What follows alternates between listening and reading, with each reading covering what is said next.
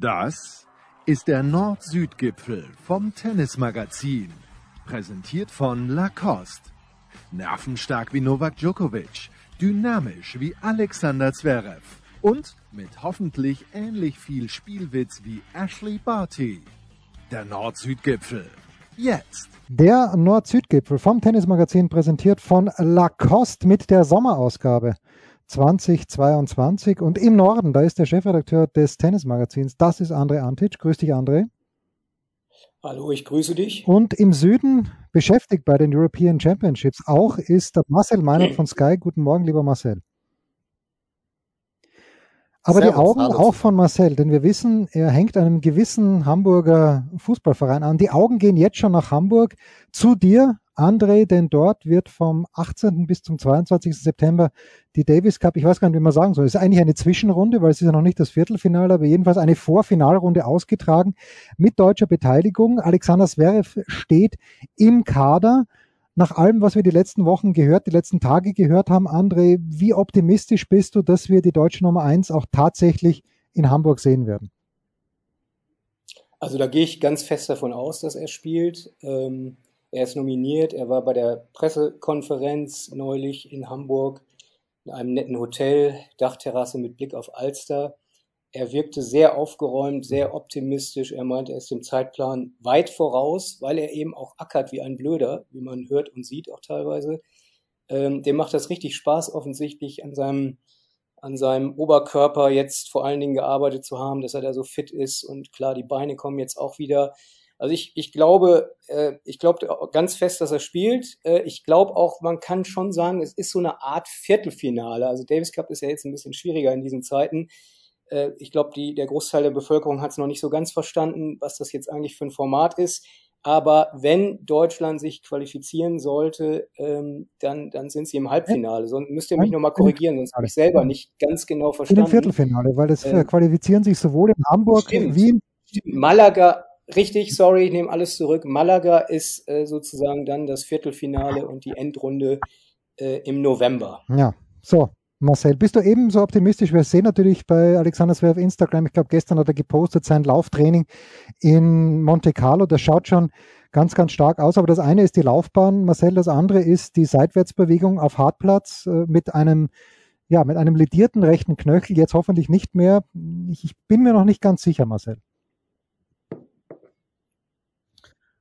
Naja, er wird in jedem Fall alles probieren. Und es hängt bei dieser Veranstaltung sicherlich ganz viel von ihm ab. Er ist das hm.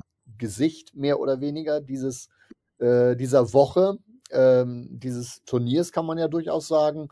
Ähm, er hat sich selber mit dafür eingesetzt, dass diese Veranstaltung nach Hamburg kommt und ähm, ja, er wird alles probieren. So, ob das dann am Ende reicht, ich glaube mittlerweile, dass die US Open zu früh kommen und dass das Risiko deutlich zu groß wäre, das zu gehen. Am Ende wird er selbst entscheiden, aber die Zeit wird natürlich äh, immer kürzer. Er müsste wahrscheinlich in, in vier Tagen in den Flieger steigen, um dann New York tatsächlich noch zu machen. Also das sehe ich nicht mehr. Ähm, Hamburg dann allerdings schon. Dann ist ja noch ein zweites Fragezeichen mit Oskar Otte bei dem wir dann auch noch nicht so genau wissen, wie weit er denn ist und ob das dann reicht. Könnte auch für ihn dann das erste Turnier nach einer, einer Verletzung sein. Also, das ist schon noch eine, eine Gleichung mit etlichen Unbekannten, äh, finde ich. Sowohl auch dieses Format, André hat das gerade richtig gesagt, wie es draußen ankommt, äh, wer spielt und dann auch, wie es von den Tennisfans angenommen wird. André, ist ein, ist ein Davis Cup Boom in Hamburg spürbar? Hast du irgendwas gehört von den Vorverkaufszahlen? Also zunächst war der Kartenverkauf, glaube ich, sehr übersichtlich, aber das lag, glaube ich, auch daran, dass man nur zwei Sessions irgendwie buchen konnte und dann war man schon für eine Person beim, beim dreistelligen Betrag. Ähm, das war, glaube ich, nicht so richtig darstellbar.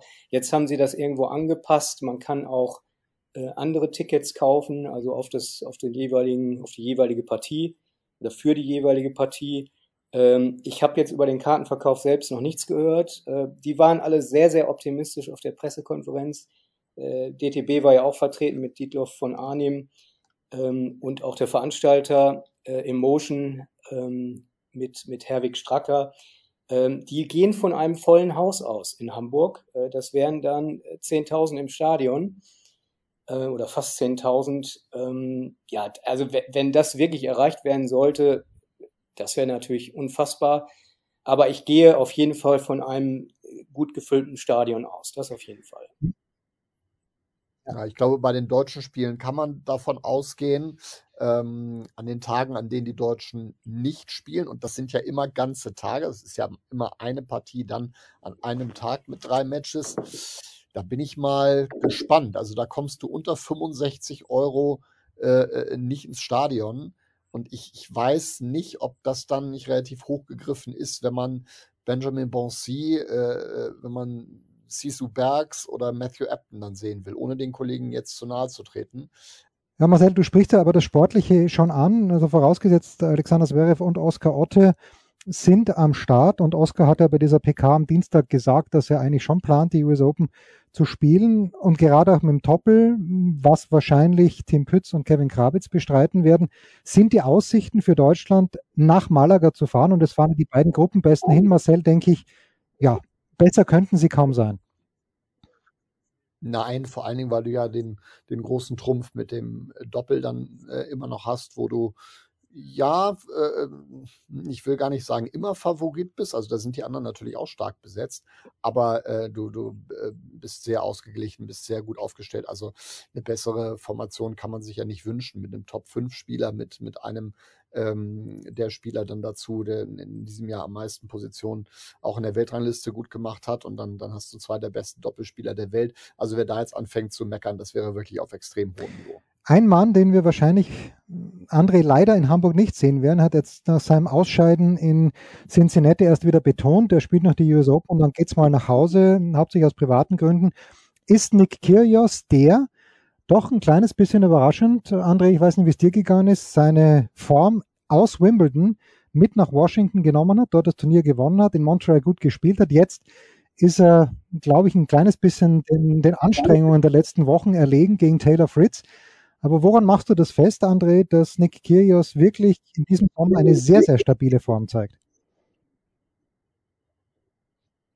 Ja, bei Nick Kyrgios ist es, ist es ja immer schwer, irgendwie was vorherzusagen. Er ist die Wundertüte. Aber klar, offensichtlich hat ihm dieses Wimbledon-Finale unglaublichen äh, Auftrieb gegeben. Äh, wahrscheinlich war es auch im Nachhinein richtig, dass er die Sandplatzsaison nicht gespielt hat, dass er sich auf Rasen konzentriert hat. Die ganze Gras-Saison war ja bei ihm sehr, sehr ordentlich und dann mit dem Höhepunkt in Wimbledon. Äh, diese Form hat er mitgenommen nach Washington und äh, neulich schrieb er ja, glaube ich, auch, dass so ein paar private Problemchen da sind. Vielleicht haben die jetzt wieder ein bisschen an ihm genagt, ähm, glaube mit Eltern, Krankheit und so weiter, äh, dass er vielleicht jetzt in, in dieser Woche ja relativ klar dann doch verloren hat in, in Cincinnati. Ähm, aber ähm, ja, man muss sich einfach mal vorstellen, wenn es in Wimbledon Punkte gegeben hätte, dann, dann wäre, glaube ich, Kyrgios nah dran an den Top Ten, wenn ich richtig gerechnet habe. Also der, mit, mit, dem ist schon zu rechnen und, und jeder, der, der die Matches gesehen hat, vor allen Dingen dann wahrscheinlich in Wimbledon, der muss einfach ein, ein Fan von ihm sein, was das Sportliche angeht. Alles andere haben wir, glaube ich, schon mal an dieser Stelle besprochen. Aber wie er Tennis spielt, das ist, ist einfach ein Genuss, äh, ihm, da, ihm dazu ich zu sehen, wenn vor es vor Wimbledon, läuft. Marcel, den Eindruck, okay, er holt sich Wettkampfhärte. Also er spielt in, wo hat er gespielt? Er hat in Halle, er hat davor in Stuttgart gespielt, dann hat er in Halle gespielt, dann hat er noch auf Mallorca gespielt, also er hat wirklich drei Mallorca. Turniere gespielt und war dann in Wimbledon topfit und eigentlich, Marcel, dünkt mich, dass es jetzt vielleicht auch wieder der Plan ist, egal wie das Abschneiden jetzt war in Cincinnati. Taylor Fritz ist ein guter Spieler, wir kommen gleich dazu, vielleicht ist er sogar ein Außenseiterkandidat, sehr weit zu kommen bei den US Open. Aber wo siehst du denn Kyrgios jetzt im Hinblick auf die US Open, Marcel? Ja, wenn man die Le Leistung der letzten Wochen und dann nehmen wir dann gerne auch die komplette Rasensaison äh, mit zusammenzählt, dann kann man ja gar nicht anders als äh, Nick Kyrgios auch schon in den engeren Favoritenkreis mit aufnehmen. Wenn der sich in einen, in einen Rausch spielt, ähm, dann, dann muss sich ja, dann muss sich ja jeder ducken und, und, und sich was einfallen lassen. Dann verzweifelt ja auch ein Daniel Medvedev und dazu muss Kyrgios gar nicht mal so unbedingt ähm, große, große Faxen machen. Also man hat momentan den Eindruck, wenn er auf den Platz geht, dann entscheidet er, wie dieses Spiel ausgeht und äh, was dementsprechend passiert. Es sind immer noch Momente dabei, in denen er sich so ein bisschen rausbringt, aber die, habe ich den Eindruck, sind zumindest kürzer geworden, auch wenn sie noch intensiv sind, aber er findet danach meist relativ schnell in die Spur wieder zurück. Das ist für ihn natürlich extrem wichtig. Ähm, und gut, über das sportliche Talent äh, müssen wir nicht viel reden. Das ist, ist offensichtlich. Und wenn er das dann äh, so zusammenbringt, diese Performance beim Aufschlag, äh, abwechslungsreich agiert, äh, von der Grundlinie mit vielen Überraschungsmomenten, mit Surfen Volley dabei, ähm, ja, das muss dann erstmal ein Gegner auch wirklich, auch wirklich wegstecken. Jetzt bin ich gespannt, was tatsächlich der, der Körper sagt. Ich muss gestehen, ich habe nicht äh, gesehen, wie äh, sich dieses Resultat gegen, gegen Taylor Fritz äh, ergeben hat. Ich würde jetzt auch mal tendenziell eher in Richtung, Richtung Müdigkeit gehen, nach den, den Eindrücken, die ich bisher habe. Äh, so, jetzt hat er aber anderthalb Wochen äh, Zeit, äh, durchzuatmen und sich für das letzte große Turnier hinzustellen, bevor er dann erstmal eine Pause macht. Und ich glaube, er ist mittlerweile äh, so weit, sich, sich da nochmal zu fokussieren, zu motivieren und zu sagen, okay, komm, da haue ich jetzt nochmal alles raus.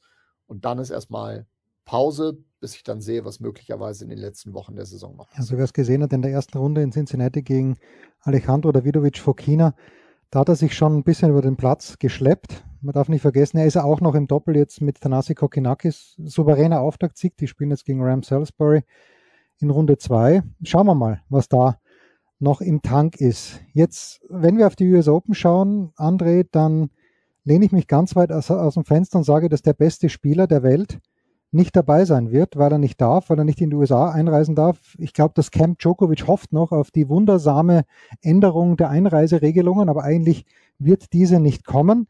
Verzerrt diese, ja, diese Absenz das, äh, das Resultat der US Open 2022? Ein bisschen auf jeden Fall ja. Ähm, Djokovic ist, ist der beste Spieler, das hat er in Wimbledon gezeigt ähm, der jetzt auf Platz 6 der Weltrangliste steht, was, was wiederum auch diese ganze Weltrangliste-Diskussion wieder entfacht und ähm, ja schon ein bisschen merkwürdig ist.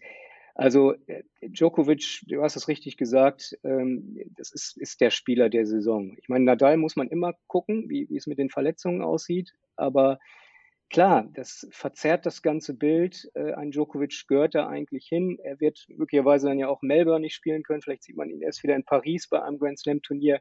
Das ist alles sehr, sehr merkwürdig im Moment. Ähm, also ohne das jetzt zu werten, ob er jetzt einreisen sollte oder nicht. Also wir kennen die Impfdebatte. Da müssen wir jetzt gar nicht groß drauf eingehen. Aber sportlich fehlt Djokovic auf jeden Fall. Und äh, ja, er ist die, eigentlich ist er die Nummer eins. Also wenn Nadal fit ist, ist, ist er vielleicht die, sind beide die Nummer eins, aber es, es geht immer noch über diese beiden. Das ist ja auch, auch das äh, Verrückte, dass wir ähm, ja nach all den Jahrzehnten diese beiden noch vorne haben. Und ähm, vielleicht der eine Satz noch, wenn ich auch wieder richtig gerechnet habe, dann wird Nadal dieses Jahr, der hat nichts mehr zu verteidigen. Wenn er einigermaßen gut spielt, wird er wieder die Nummer eins ja, der Welt. Die nominelle Nummer eins im Moment noch und der Titelverteidiger in New York ist Daniel Medvedev, Marcel, der gegen Kyrgios, du hast angesprochen, in Montreal früh rausgeflogen ist, der jetzt in Cincinnati noch nicht so viel zu verteidigen hat, aber dann 2000 Punkte und hat jetzt endlich ein Turnier gewonnen, was ja auch beachtlich ist, dass die Nummer eins der Welt in Los Cabos äh, bei aller Liebe, sind nur 250er, sonst hat er kein Turnier gewonnen. Geht für dich, ob dieser Absenz und auch ob des Umstandes in der Nacht von gestern auf heute hat Nadal gegen Borna Coric verloren. Okay, gegen den hat er schon öfter verloren. Aber ist für dich Medvedev der große Favorit, äh, ob der Absenz von Djokovic und wahrscheinlich Zverev, und selbst wenn Zverev spielen sollte, wird er wahrscheinlich noch nicht zum Favoritenkreis gehören? Oder hast du gar keinen so klaren Favoriten, Marcel, für New York bei den Männern? Darf ich noch eine kurze Einordnung vornehmen zu, zu André? Ähm, ich bin grundsätzlich völlig bei dir, dass es das, dass es das verzerrt, aber ich möchte es schon werten, weil ich es für mhm. wichtig halte, noch einmal festzustellen, der einzige Verantwortliche für diese Situation ist Novak Djokovic selbst, weil er der einzige Spieler aus den Top 100 ist, der nicht geimpft ist. So. Okay, ja, es ist ja seine, seine, seine Entscheidung, seine freie Entscheidung. Nein, seine, natürlich ist ja, völlig, völlig, Marcel, ne? völlig d'accord. Äh, brauchen wir nicht drüber zu reden. Ähm, ich habe das jetzt mal diese Impfdebatte so ein bisschen rausgenommen, aber klar, die, der, der, der Satz ist absolut genau, berechtigt. Aber ansonsten völlig d'accord. Äh, weitergehend ist Daniel Medvedev für mich der Favorit. Er hätte äh, an dem Tag, als er in Montreal ausgeschieden ist, glaube ich, äh, gegen fast jeden gewonnen, außer mhm. gegen Nikygios. Das war nämlich kein schlechtes Match, was er da gespielt hat. Ähm, und insofern denke ich, dass er derjenige ist, den es, den es zu schlagen gilt. Das wird im Laufe des Turnieres äh, immer schwerer werden, wenn er in seinem, in seinem Rhythmus drin ist. Da war auch in, in Los Cabos, auch in Montreal, dann schon wieder viel Selbstverständlichkeit mit dabei. Mal gucken, wie lange es ihn jetzt in Cincinnati äh, äh trägt. Ich, ich halte ihn auch für so reif, für so weit, dass er sich über diese Nummer 1 Thematik keine großen Gedanken macht sondern dass er Tag für Tag raus auf den Platz geht, versucht sein Spiel zu spielen und dann muss halt erstmal einer kommen und ihn schlagen, vor allen Dingen bei diesen Verhältnissen äh, in New York, bei dem Grand Slam Turnier, das vielleicht am besten zu Daniel Medvedev und zu seinem Spiel passt. Spannende Geschichte, aber die größte Geschichte, André, das wird der Abschied von Serena Williams sein, den sie ja in einem Stück in der Vogue angekündigt hat. Jetzt ist sie Montreal, hat sie noch eine, äh, Toronto, pardon, hat sie eine Runde gewonnen, dann ging Bencic klar raus, jetzt ging Emma Raducano, huh, 4 und 0 verloren. Äh, da war der, der Abschied, als sie vom gegangen ist, eher kurz, äh, aber nichtsdestotrotz, ja, Legacy, Serena Williams, größte Spielerin aller Zeiten, vielleicht sogar größte Sportlerin aller Zeiten. Äh, ich weiß, in Deutschland ist man da ein kleines bisschen vorbelastet, was größte Spielerin aller Zeiten angeht, aber ich lehne mich, weil ich ja komplett neutral in dieser Debatte bin, so weit aus dem Fenster, um zu sagen, der, der ganze Impact, den Serena gehabt hat, auch in gesellschaftlicher Hinsicht, den kann man eigentlich gar nicht überschätzen. Wo siehst du Serena Williams vor ihrem wahrscheinlich oder ziemlich sicher letzten Turnier, André? Lieber Jens, äh, nicht jeder Hörer weiß es wahrscheinlich, weil du perfektes Deutsch sprichst, aber du bist der Österreicher. Also insofern, das stimmt mit der Neutralität. Und wir sind natürlich ein bisschen Steffi Graf ähm, eingenommen, also sie eventuell als die beste aller Zeiten, sage ich so ungern, weil die Zeiten sind ja noch nicht vorbei, aber die beste Historie äh, zu sehen. Ähm, ich bin aber bei dir. Ich, ich, für mich ist Serena Williams auch die wahrscheinlich größte Sportlerin insgesamt. Und man muss mal sehen, diese 24, die ja immer erreicht werden sollten, der Rekord von äh, Margaret Court, 24 Grand Slam-Titel, der war ja auch so ein bisschen, naja, äh, damals in Australien, weiß nicht wie viele Titel geholt, neun oder so oder elf, keine Ahnung. Und äh, da sind die ganzen anderen oder viele andere äh, Tennisspielerinnen nicht dahin gereist. Also insofern äh, kann man das ja auch so oder so sehen. Also die Debatte, die haben wir auch bei den Big, Big Three, wer ist der Größte und so weiter. Da muss, da, da muss man vielleicht gar nicht. Da hat auch jeder seine Meinung. Meine Meinung ist wirklich auch, dass Serena äh, die beste ist, die beste war. Und jetzt kommt der Abschied. Also sie hat ja noch nicht klar gesagt, dass sie sich verabschieden wird in New York, äh, meines Wissens nach. Aber es geht ja gar nicht anders. Also das ist die große Bühne wo sie Tschüss sagt. Äh, vielleicht spielt sie Doppel mit, mit Venus nochmal, vielleicht sagt die auch Tschüss. Also wir werden da einen, einen tränenreichen Abschied erleben und, und unfassbar viele Emotionen nochmal. Ähm, du hast sie beantwortet. Frage, Jens, und muss man aber, Marcel, jetzt auch mit dem Blick auf die letzten Ergebnisse, ist ja eigentlich unvorbereitet nach Wimbledon gekommen, diese kurzen Doppelauftritte mit Ange Chabeur in Eastbourne. Naja, okay, die, die, die können wir eigentlich außer Acht lassen muss man nicht auch sagen, es ist jetzt wirklich Zeit und sie hat äh, den richtigen Zeitpunkt vielleicht gerade noch gefunden, wirklich in Würde abzutreten? Oder ist, ist dieser Zeitpunkt vielleicht sogar schon versäumt, Marcel? Ja, wenn wir jetzt wohlwollend sind, unterstreichen wir gerade noch okay. und einigen, einigen, uns darauf. Also viel länger hätte, darf sie jetzt wirklich nicht mehr warten. Also wenn jetzt irgendein äh, ein, ein Sinneswandel noch, noch kommen sollte und es dann doch nicht New York wird. Puh, also dann würde ich mich damit sehr schwer tun. Dann wäre es, dann wäre es sehr, sehr schade.